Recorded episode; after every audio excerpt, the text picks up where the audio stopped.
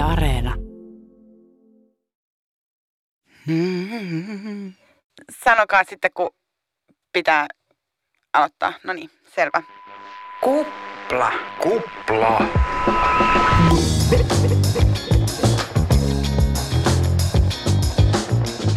Tervetuloa. Tämä on Kupla, uusi viikoittainen podcast, jota juonnamme me, Aurora Rämö. Ja Jani Halme. Tässä sarjassa me puhutaan mediasta. Vallasta, otsikoista, meemeistä. Somesta, paikallislehdistä, digijäteistä, ihan mistä tahansa, mitä tulee eteen, mitä kuuluu tai näkyy. Minun vastapäätä istuu Aurora Rämö. Hän on toimittaja ja sähän oot kirjoittanut, jos miettii, niin parikkaan sanomia lukuottamat oikeastaan kaikkiin keskeisimpiin Suomen aviiseihin. Hesarista ylioppilaslehteen ja Longplaystä Ylelle ja tällä hetkellä työskentelet Suomen Kuvalehdessä feature-toimituksessa, eli saatat tehdä yhtä juttua jopa kuukauden. Saat tähtitoimittaja. Jani Halme taas on kolumnisti, media- ja markkinointitoimisto toinen PHDn luova johtaja ja ennen kaikkea paikallislehtimies, jolla on kuitenkin täysin asiankuulumattomiakin ansioita, kuten Parikkalan kunnia-isännälle kuuluva kylän vanhimman Oltermanni Sauva. Hieno sauva, kiitos. Jani on perustanut ensimmäisen oman lehtensä kahdeksanvuotiaana, mutta sitten ilmaantui kilpailua hyvin nopeasti ja tämä konsolidoitiin puolen vuoden päästä naapurin pojan lehteen. Mikä oli lehden nimi? Halmeen sanomat oli mun lehti ja sitten naapurin poika perusti Väänäsen sanomat. Tismalleen sama konsepti, eli se kertoi heidän perheen asioista. Tämä oli musta jotenkin niin julmistuttava ajatus, että ostin Mustafa Jäätylä puikolla, nykyään varmaan kielletty sekin, niin tota, lehden pois ja tein konsolidaation ja syntyi meidän Parikkalan hipsuissa kaupungin osan, eli Likolammen sanomat. Levikki räjähti viiteen kappaleeseen ja siirryimme sinikopiokonetekniikkaan, mikä oli aikansa mullistavin joukko tiedotusvälinettä mahdollistaa paljon tekniikkaa. Oliko Väänänen vielä mukana tässä? Väänänen lensi pihalle. Kupla.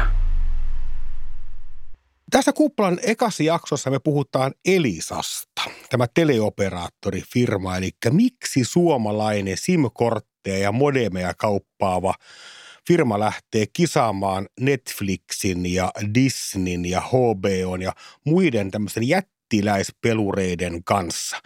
Et myydään liittymiä ja jännäreitä ja SIM-kortteja Nordic-nuoria. Onko tässä mitään järkeä, onko se kannattavaa medialiiketoimintaa? Lisäksi me puhutaan tunteista ja Koskelan surmasta. Tässä on viime kuukausien aikana keskusteltu aika paljon yksityiskohdista uutisjutuissa, että onko niitä ollut liikaa vai liian vähän. Ja hämmentävän paljon on puhuttu myös siitä, että mitä tämä tapahtunut on tuntunut. Miten toimittaja ahdistaa, mikä on yleisölle niin sanotusti liikaa. Totta kai tällainen tapahtuma tuntuu joltain, mutta onko käynyt niin, että tunteet alkaa sanella sitä, mitä uutisoidaan? Mehustelepas Aurora tätä ajatusta, että aina kun maksat puhelinlaskun tai laajakaistan perinnän kautta, sä voit rahoittaa, että ulosotot. sä voit samalla rahoittaa näyttelijä Iina Kuustosen elämää ja hyvinvointia. No en mä kyllä keksi mitään järkevämpää käyttää rahoilleni. Nimittäin Elisasta, eli puhelinoperaattorista on tullut melkein vähän niin salakavallasti kymmenen vuoden aikana yksi Suomen suurimmista viihdeyrityksistä. Musta valtava mielenkiintoinen ajatus, eli Elisahan tarkoittuu alun perin, hän oli tämmöinen sähköpostipalvelu nimeltään elektroninen integroitu sanoman välitysjärjestelmä. Se oli niin Oliko se sen at-merkin jälkeen tuli aina? Ai miukumaukumerkki. Niin, miu- aina- miukumauku, aina sitä. Niin, äh, heistä on tullut yksi Suomen suurimpia elokuva- ja draamasarjan rahoittajia koko Suomessa. SIM-kortteja ja laajakaista pulauttimia kauppaava firma on tehnyt yli 20 omaa alkuperäisarjaa, jotka on julkaistu heidän omassa Elisa-viihteessä. Eli Elisaa voidaankin pitää huoletta Suomen Netflixinä. No onko se nyt hieman liottelua? On. No. on, on. No joo, no mutta, jo, mutta jos, jos tätä jonkinlaisena mittarina käyttää, niin onhan ne saaneet tällaisia palkintoehdokkuuksia, kuten Venna-ehdokkuuksia, yhteensä 13 kappaletta. Ja Netflix on sikäli erikoinen suoratoistopalvelu. Se on mitään ainoa näistä suurista palveluista, jonka ainoa liiketoiminta on olla suoratoistopalvelu. Kaikki muut, HBO, Amazon Primeit, ne on aina ikään kuin ne myydään osana jotain muuta, tai ne on ikään kuin pyrki kaupallistamaan jotakin toista asiaa kuin pelkästään sitä, että katso sarja, aina rahaa. Kuten Apple-tietokoneita tai puhelimia ja Niin, Amazon vaikka sun mitä. nettikauppaansa. Vaikka sun mitä. Niin, Amazon myy mainontaa ja palvelintilaa ja, ja, ja myös toki sitten latureita suoraan sieltä omasta kaupastaan. Ja jopa HBO omistaa teleoperaattorit, se on AT&T Jenkeissä. Eli nämä suoratoistopalvelut, jotka ovat valtavasti tietysti kasvaneet myöskin korona-aikana ja kaikki niitä katsovat. Kukaan ei enää katso TVtä, niin kuin kaikkialla jatkuvasti toistellaan. Niin, niin onko nämä siis niin kuin ihan tämmöinen pikku sivubisnes näille isoille yhtiöille? Kyllä se on heille pieni sivubisnes. Jos tuota Elisaa nyt tarkastellaan, niin heillähän on melkein kahden jaardin, kuten nuorisotapaa sanoo, eli kahden miljardin euron liikevaihto. Ja totta kai he tekevät valtaosan rahastaan sillä, että porukka ö, surffaa netissä. Kuka puhuu surffaamisesta? Mä puhun. Tai tota, Tiedon valta luukuttaa jodelia kännykällään. Mutta Elisa on satsaamassa tähän viihteeseen ihan tosissaan. Ja hän panttaa tietoja aika paljon, he ei kerro paljonko rahaa tässä liikkuu, mutta sen he kuitenkin kertoo, että tässä heidän viihdepalvelun liikevaihto on 150 miljoonaa euroa. Ja se on kyllä ihan potra summa noin niin kuin SIM-korttikauppialta. Ja tämä voi suhteuttaa siihen, että elokuvasäätiö, joka on kuitenkin Suomen suurin elokuvarahoittaja, niin he pelaa ihan kolmanneksella tästä Elisan Mm. kassasta. Niin he pelaa. Tämä on musta tapahtunut aika jotenkin huomaamatta. Vai onko jotenkin vaan soke? Oot sä fiilistellyt Elisa harva se päivä? No mä varmaan huomaamattani fiilistelen Elisaa harva se päivä, koska nykyään on niin miljoona erilaista palvelua, johon mä maksan jonkinlaista kuukausimaksua, enkä mä edes tiedä, mitä ne kaikki on. Oot sä mennyt jonkun sarjan perässä johonkin palveluun? On varmaan mennyt lukuistenkin sarjojen perässä palveluihin. Milloin viimeksi? Tunnusta.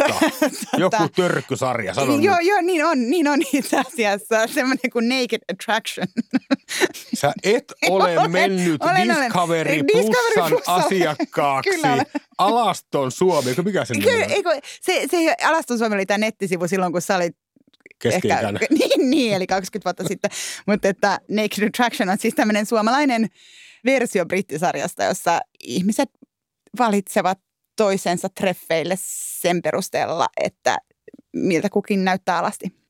Me tavattiin tästä asiasta, ei toki Aurora Ramön suosikkisarjoista, mutta tästä itse suoratoisto liiketoiminnasta tavattiin Elisan sisältöliiketoiminnan johtaja Ani Korpela. Hän kertoo meille, mikä merkitys näillä alkuperäisarjoilla on heille. No meillähän on sille ollut aika erilainen strategia sisältöliiketoiminnassa kuin monella muulla operaattorilla. Eli me oikeastaan jo silloin kymmenisen vuotta sitten, kun Elisa Viide perustettiin, niin me lähdettiin aika vahvasti siitä ajatuksesta, että sisältö on omaa liiketoimintaansa ja sisällöllä on itseisarvo ja se on arvokasta itsenään. Eli, eli meillä ei ehkä ole ollut semmoista niin vahvaa bundle-strategiaa, että sisällöt saa kaupan päälle. Kun me julkaistaan alkuperäissarja, niin me saadaan yleensä aina uusia tilaajia sen alkuperäissarjan kautta. Ja, ja sitten toinen on ehkä se, että ne on, ne on ollut katsotuimpia sisältöjä meidän palvelussa. Ne ei ole tietenkään ainoita, että täytyy totta kai muistaa, että jos meillä on nyt 23 alkuperäissarjaa, niin palvelussa on satoja, ellei tuhansia muitakin sisältöjä, mutta kyllä niillä, on, kyllä niillä on iso merkitys siinä erottautumisessa.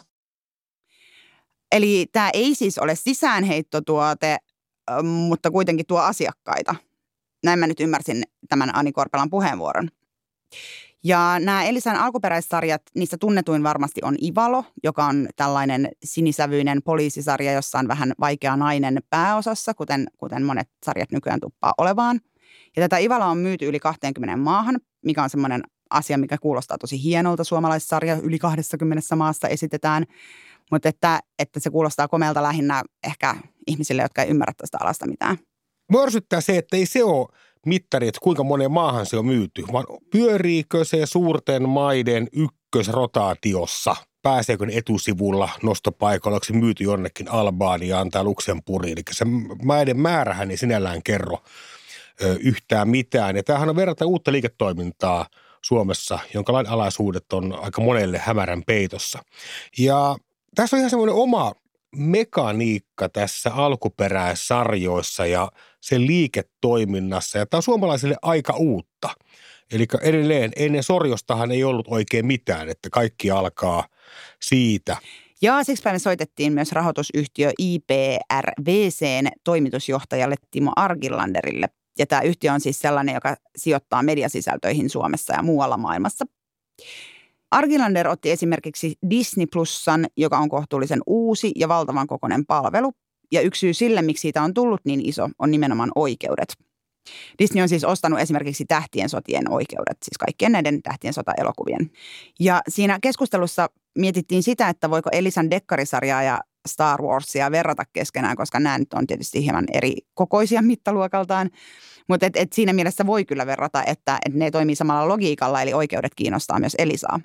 Argilander sanoi myös, että, että Suomessa on ollut nimenomaan viidekentällä tällainen paikka otettavana, koska mediayhtiöt ja kanavat on tähän asti ollut pitkälti vain jakelijoita. Eli siis tuupanneet viihdettä tuutista eikä ole keskittynyt omistamaan juuri näitä oikeuksia. Mä en usko pätkääkään, että Elisa kustantaa näitä draamasarjoja tai komedioitaan se niin liiketoiminta lähtöisesti pelkästään, vaan tässä on eittämättä on myös markkinointirahaa. Eli sitä, että Elisa haluaa sijoittaa näihin sarjoihin, jotta ihmiset huomaisivat, että meillä on täällä simmiä. Eli tavallaan tämä Elisa Viihde ja Elisa Viihteestä nähtävät alkuperäissarjat, niin se on tämmöinen sisäänheittotuotteen, eli Elisa Viihteen sisäänheittotuote. Vähän kuin kadulla tuolla Torremalinoksessa olisi tämmöinen ikään kuin vanttera-kaveri, joka antaa flyereita paikkaa, jos annetaan flyereita. Mutta tämähän on pakollista, koska teleoperaattorilla on rahaa kuin rantarosvoilla. Johonkin on sitä rahaa laitettava – Muun muassa Telia osti MTV3 ja sitä kautta Siimoren itselleen. Niin Elisakin on hakenut lukuisia eri virtoja, mistä he voisivat saada lisää hynttyä, jeniä alias massia. Niin, että samalle perheelle ei voi myydä 30 SIM-korttia. Se ei ole kauhean kaukana. Eli tämähän on ollut jossakin vaiheessa epäiltiin, että kun tulee internet, niin tämä on huono juttu teleoperaattoreille. Tämmöinen uskomus oli, koska voi kukaan enää tarvitse SIM-korttia, kun nettiyhteys tulee kodin tornista, niin toisin kävi. Eli ennen hän myytiin kotiin yksi puhelinliittymä. Sitten myytiin siihen puhelinliittymän viereen, myytiin kotiin yksi netti.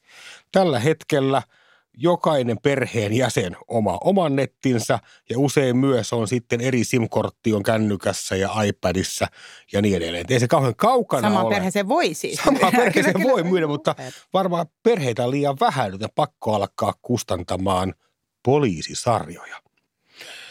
Teleoperaattori liiketoiminta on kummallista. Se on hirvittävän isolla mainosrahalla tehtävää bisnestä, joka tippuu mitä suurimmissa määrin sen matalan kiinnostuksen kategoriaan. Et Ani harva kokee omaa teleoperaattoriaan kohtaan suurta tunnetilaa, että mä oon muuten Telian asiakas, mä henkeen ja veren mä tatuoin tähän Soneran logon ja musta aivan ihanaa, kun DNA toimittaa mulle dataa. Eihän kukaan ole kiinnostunut. Se on siellä jossakin niin WC-paperin ja hanaveden tasolla niin kiinnostuksen puitteissa. Niin Jos pak- se toimii. Niin, mutta jotenkin on kuitenkin pakko erottautua.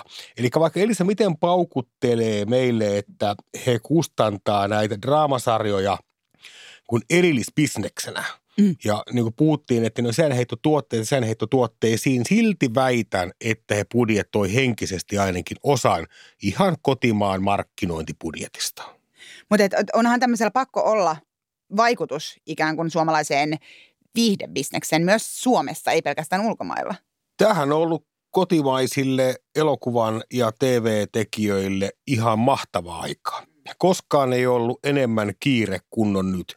Eli about se vuosi, kun sanottiin, että TV on kuollut, kukaan ei katso enää televisiota.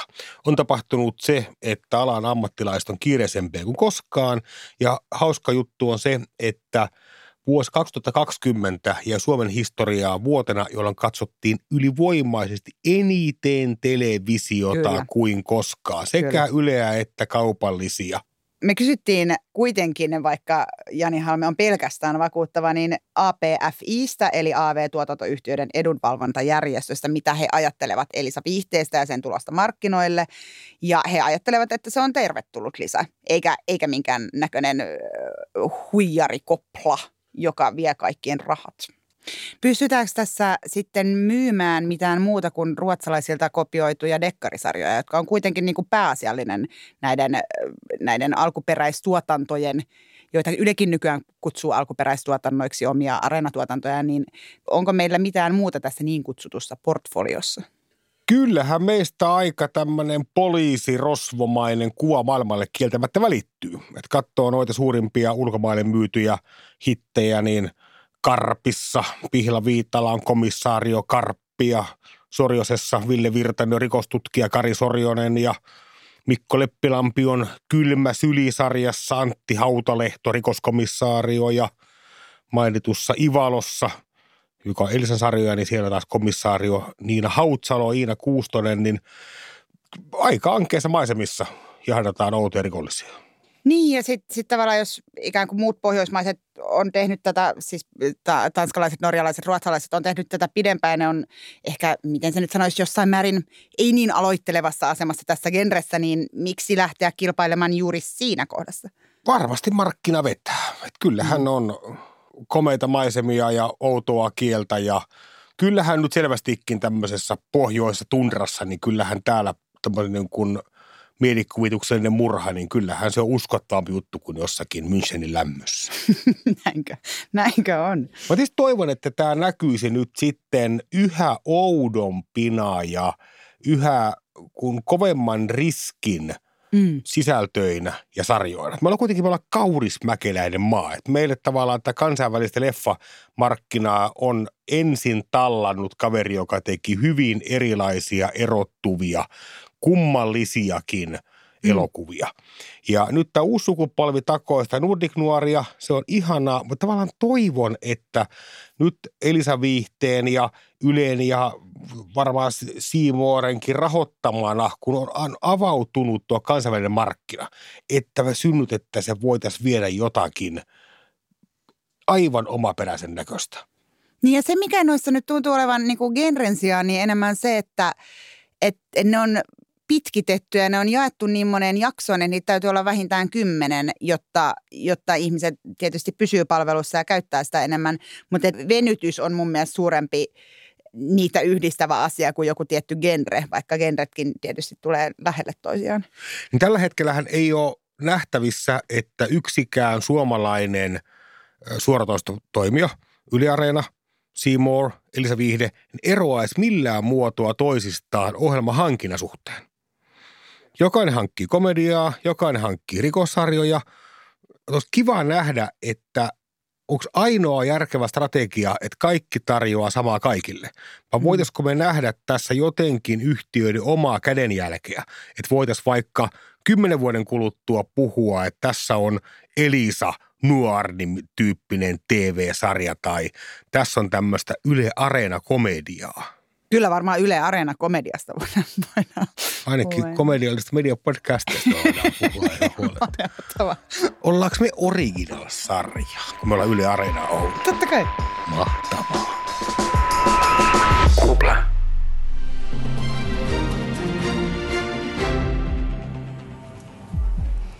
Tästä käynnistyy Ylen erikoislähetys. Koskelan veriteon oikeuskäsittelyhän alkoi tänään aamulla Helsingin käräjäoikeudessa.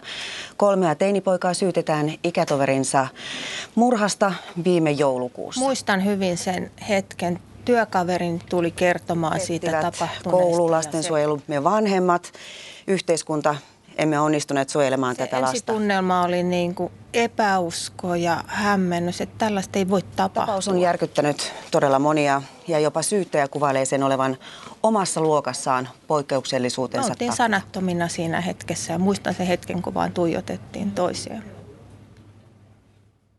Näin puhuttiin Ylen uutisissa Koskelan surmasta.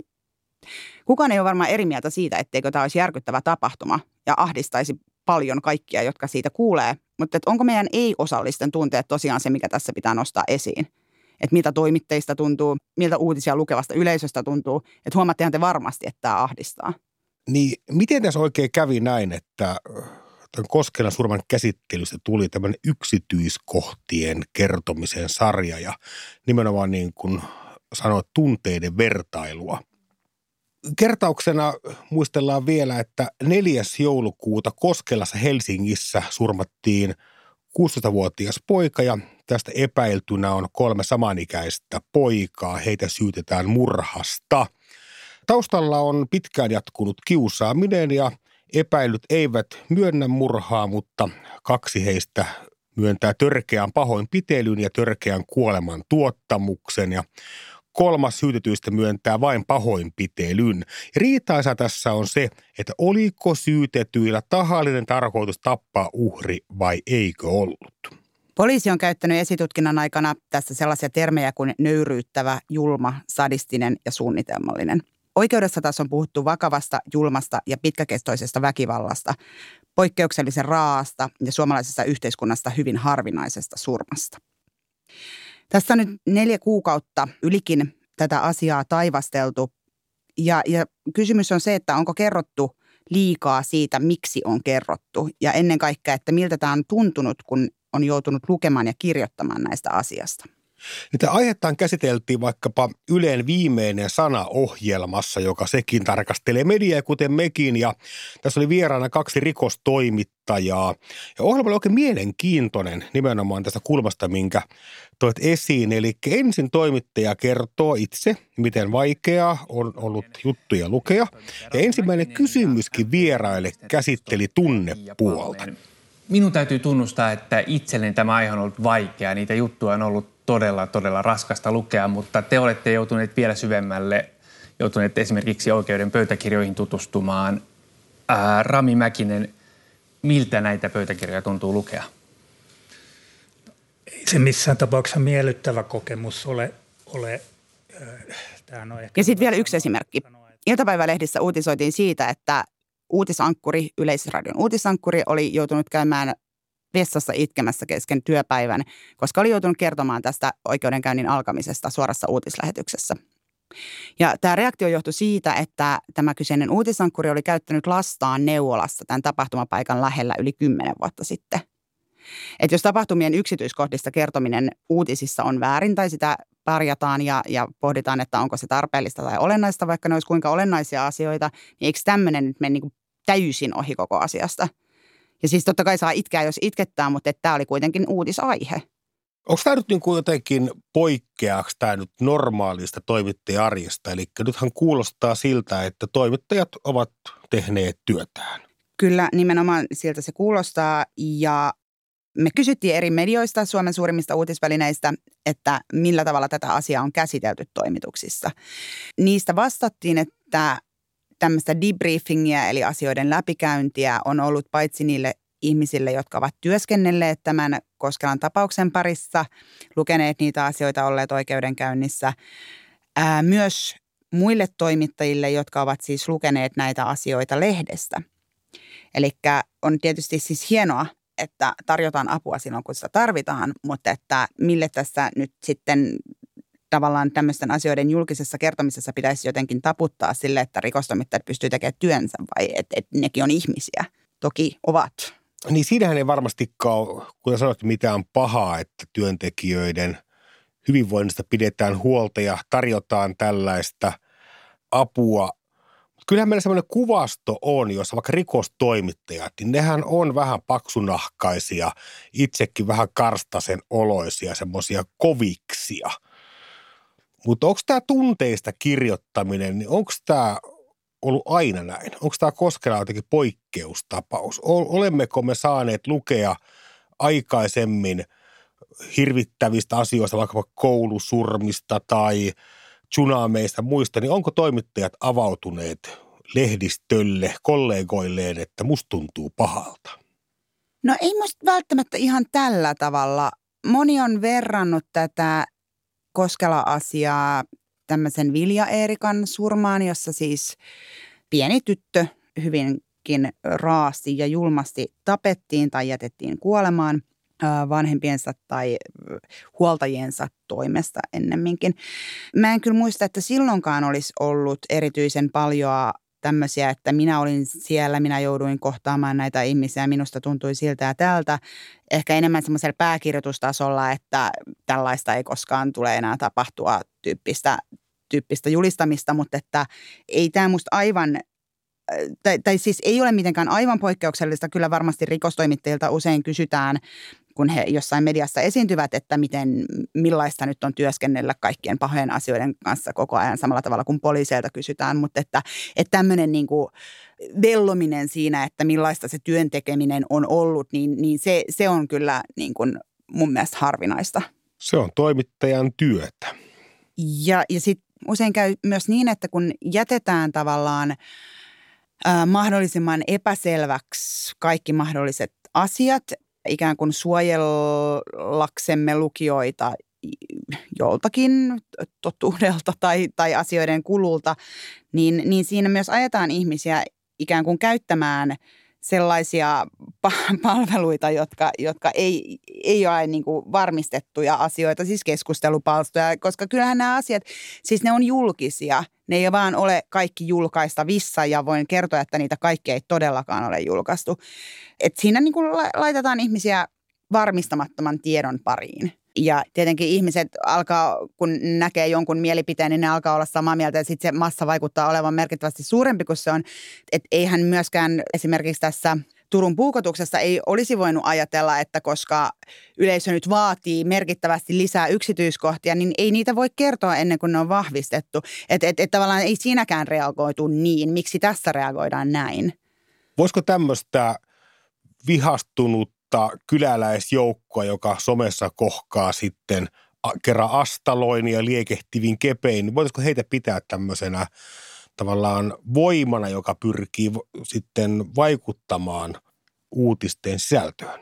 Ilman muuta, ja sehän, sehän on ikään kuin kansalaisyhteiskunnan tehtävä, siis totta kai pyrkii vaikuttamaan ja, ja muokata sitä, mutta että, että tavallaan se, se, että minkä verran sen antaa vaikuttaa siihen, on musta jotenkin tai näyttää olevan, mulla ei nyt ole mitään niin kuin merkittäviä tieteellisiä todisteita tästä asiasta, mutta että näyttää olevan jotenkin liukumassa sinne päin, että täytyy ottaa yhä enemmän huomioon sitä, että okei, nyt tämä on liikaa ihmiselle, että he ei halua kuulla tämmöistä, että otetaanpa tämä lause täältä pois, että, että eipä kerrotakaan näin tarkasti, kun se on jo kerran julkaistu tietyn toimituksellisen prosessin päätteeksi, niin, niin tavallaan se on hy, hyvin, hyvinkin ongelmallista se on epäammattimaista.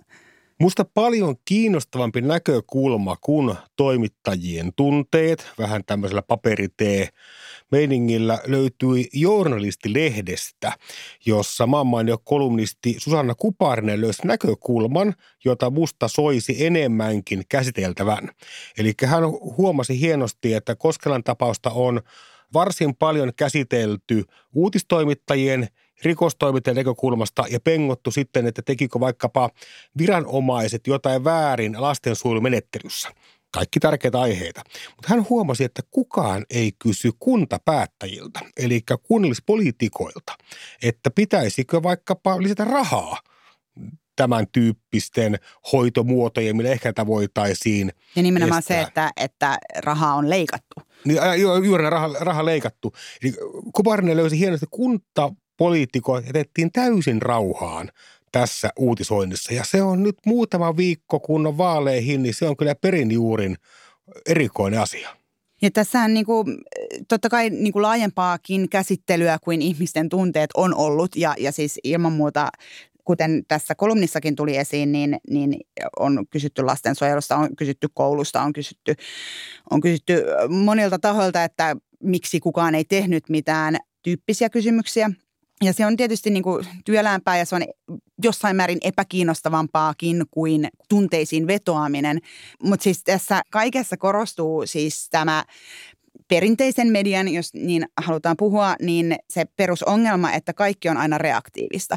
Ei selvitetä sitä, että mitä siinä on tapahtunut ennen kuin tapahtuu joku sellainen asia, joka on niin hirvittävä, että, että, että tavallaan siihen täytyy kehittää jonkinlaisia syyllisiä. Sitten niin kuin kaikki ryntää yhtäkkiä peruskouluun vaatimaan rehtoria niin kuin ikään kuin vastuukseen tästä ja, ja miksi, miksi, miksi ja mi, miksi ette tehneet mitään.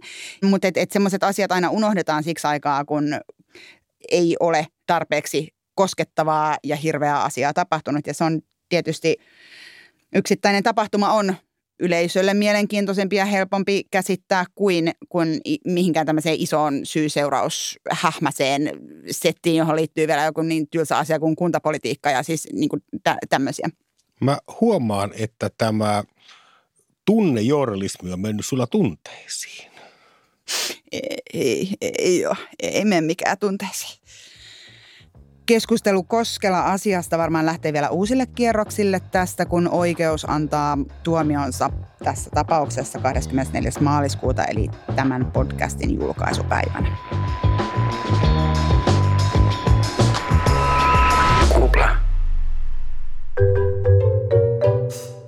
Jokaisessa Kupla-ohjelman jaksossa jaetaan Auroran pyynnöstä Mediaräpylä-niminen palkinto. Aurora, miksi me jaamme Mediaräpylä-nimisen pystin? Perusteet varmaan vaihtelee per, per jakso ja peruste voi olla mikä tahansa. Ja minäkään en tiedä, mikä se tällä kertaa Jani Halmella on, mutta hän haluaa ojentaa tämän viikkoisen palkinnon Sulkava lehdelle. He ovat nimittäin paikallislehtenä avanneet ö, suunnan kuin ilmastojournalismi. Eli taustalla tuolla Saimaan kauneimpien aaltojen rannalla on idea siitä, että aivan liian usein ilmastojournalismi koskettaa Helsingin Sanomia, Suomen Kuvalehtiä, New York Timesia, ekonomistia ikään kuin suuria valtakunnallisia tai globaaleja – sanomalehtiä. Mutta idea siitä, että paikallislehti alkaa toistuvasti kertoa ilmastonmuutoksesta, sen merkityksestä paikallislukijoille omilla sivuillaan, niin tämä on kyllä paitsi aplodien myös median räpylän arvoinen teko. Onneksi olkoon sulkava. Sulkava on mahtava paikka. Oletko koskaan käynyt sulkava? En ole käynyt sulkavalla.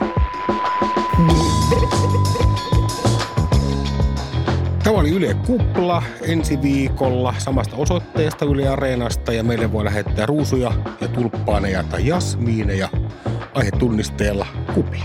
Kiitos kun kuuntelit Kupla. Hän oli Aurora Rämä. On edelleenkin.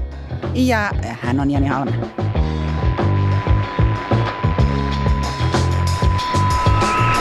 Kupla. Kiitos kaikille.